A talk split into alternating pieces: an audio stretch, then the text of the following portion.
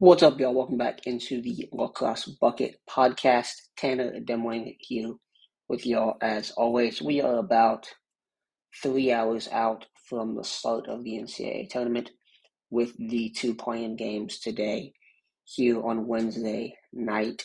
Uh, just wanted to hop in here and give kind of a news update, if you will, uh, on some things that have happened off field wise, if you will, here in recent days. So, first and foremost, a third head coaching position came open on Tuesday morning as Ed Stevenson resigned his post at UMass. Uh, he, he he'd been there for eight seasons there uh, at UMass Lowell. Excuse me, uh, UMass Lowell. He had been there for eight seasons there as the head coach of the Riverhawks. Oversaw their move to Division One, uh, being hired as the first Division One head coach there in 2013. They played that first uh, season of Division One lacrosse there in 2015.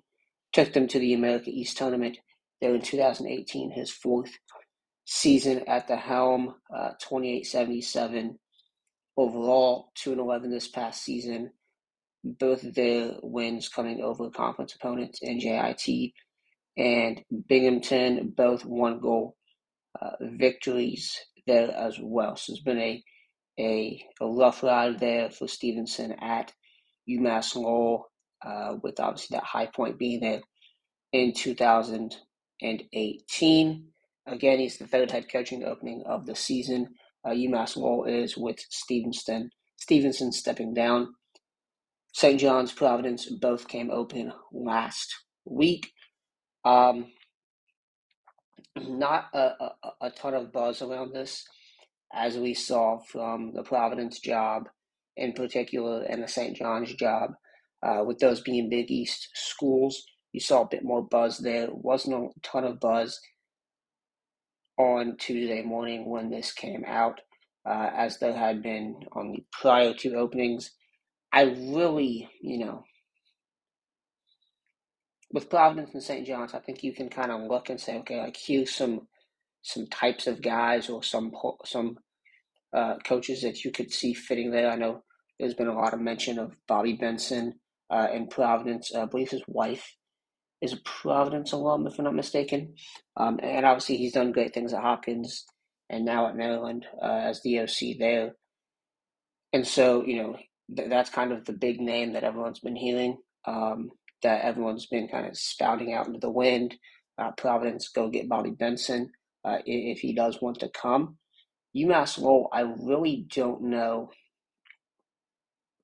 who you're going to get there. I think it, it's going to have to be somebody who wants to build something uh, because like this is a program that's not in a good position to win now. Uh, they have had they've had good seasons, 2018 in particular. Um, they've made one postseason appearance in their eight seasons, so there's a lot of work still to be done there. Um, they've had good players. They, they've had uh, a, a situation with multiple good players transferring out uh, in in recent years, uh, which you often see at some of those lower level schools. Um, but it's not just a UMass Lowell situation, uh, but multiple uh, lower level schools you see that at. So I think you're gonna have to get a guy that that wants to build. I don't know if getting a younger coach, um, you know, it, it, it's gonna have to be. And I know Lowell isn't necessarily a uh, appeasing sell as a location. Um, if, from from what I've heard, um, I'm not an expert on Massachusetts uh, geography, but I've I've heard it's not in the most um, not luxurious, but it, it's not like you're going to Boston or you know anything like that. So there is a you know there's a wide range of varieties they could go with here, uh, but overall you've got to get a guy that wants to build.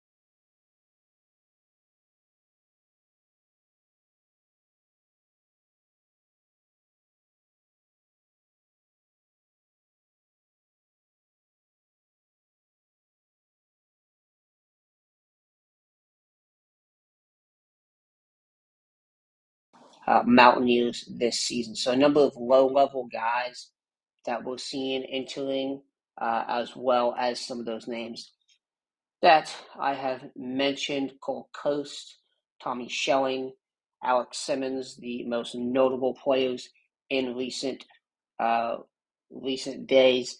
Kevin Winkoff is a guy who I mentioned. I think he is going to be a player that uh, a low level guy, a mid major guy that can go to an ACC, go to a Big Ten, and have success.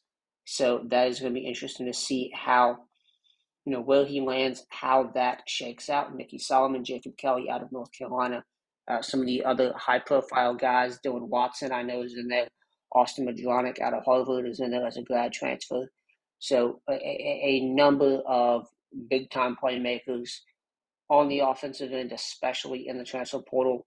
We've not seen a massive uh, influx of players on the defensive end. Obviously, we have the goalie situation.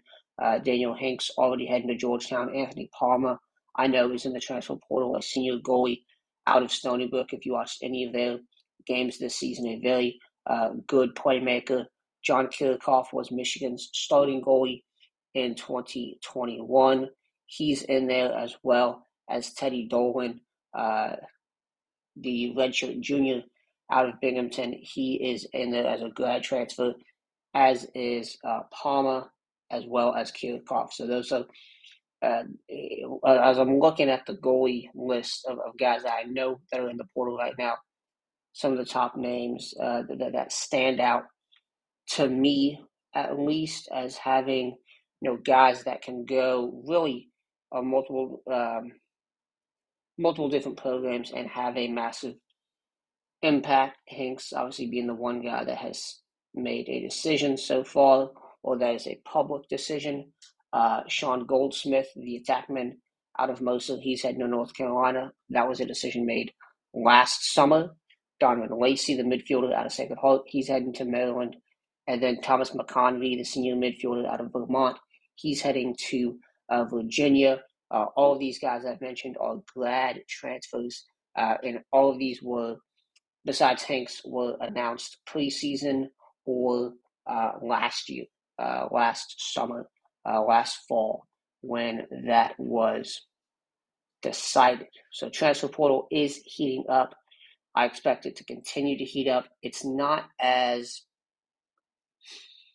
heavy on the um, underclassmen, as it is still a lot of these fifth year guys using the fifth years elsewhere. Um, so yeah, we'll see how things shake out there. But Schelling, Coast, Simmons, Winkoff, the most notable uh, transfers, especially offensively, that I think can go and have an impact at you know high Division One level, high level players uh, there that have entered in recent weeks.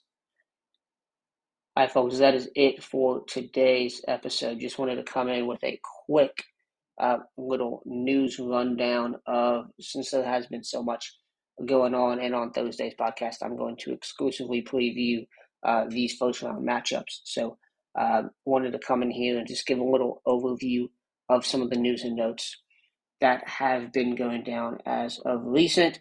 Uh, we also have the PLL draft on Tuesday night. Logan Wisnauskas goes number one. Uh, Chris Gray slides to the Atlas. Uh, interesting, interesting draft.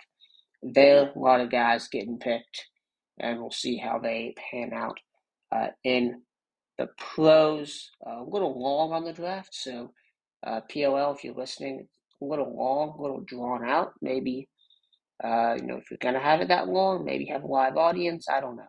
Um, but just my opinion. Uh, still great, great product. It's lacrosse. We love lacrosse. And hope y'all will enjoy the lacrosse tonight as the play-in games, Manhattan, Vermont, Robert Morris, Delaware get underway at 6 and 7 p.m. I am Tanner Demling. This has been the Lacrosse Bucket Podcast. I will be back with y'all tomorrow to preview the entirety of the first round of the NCAA Tournament 22 edition.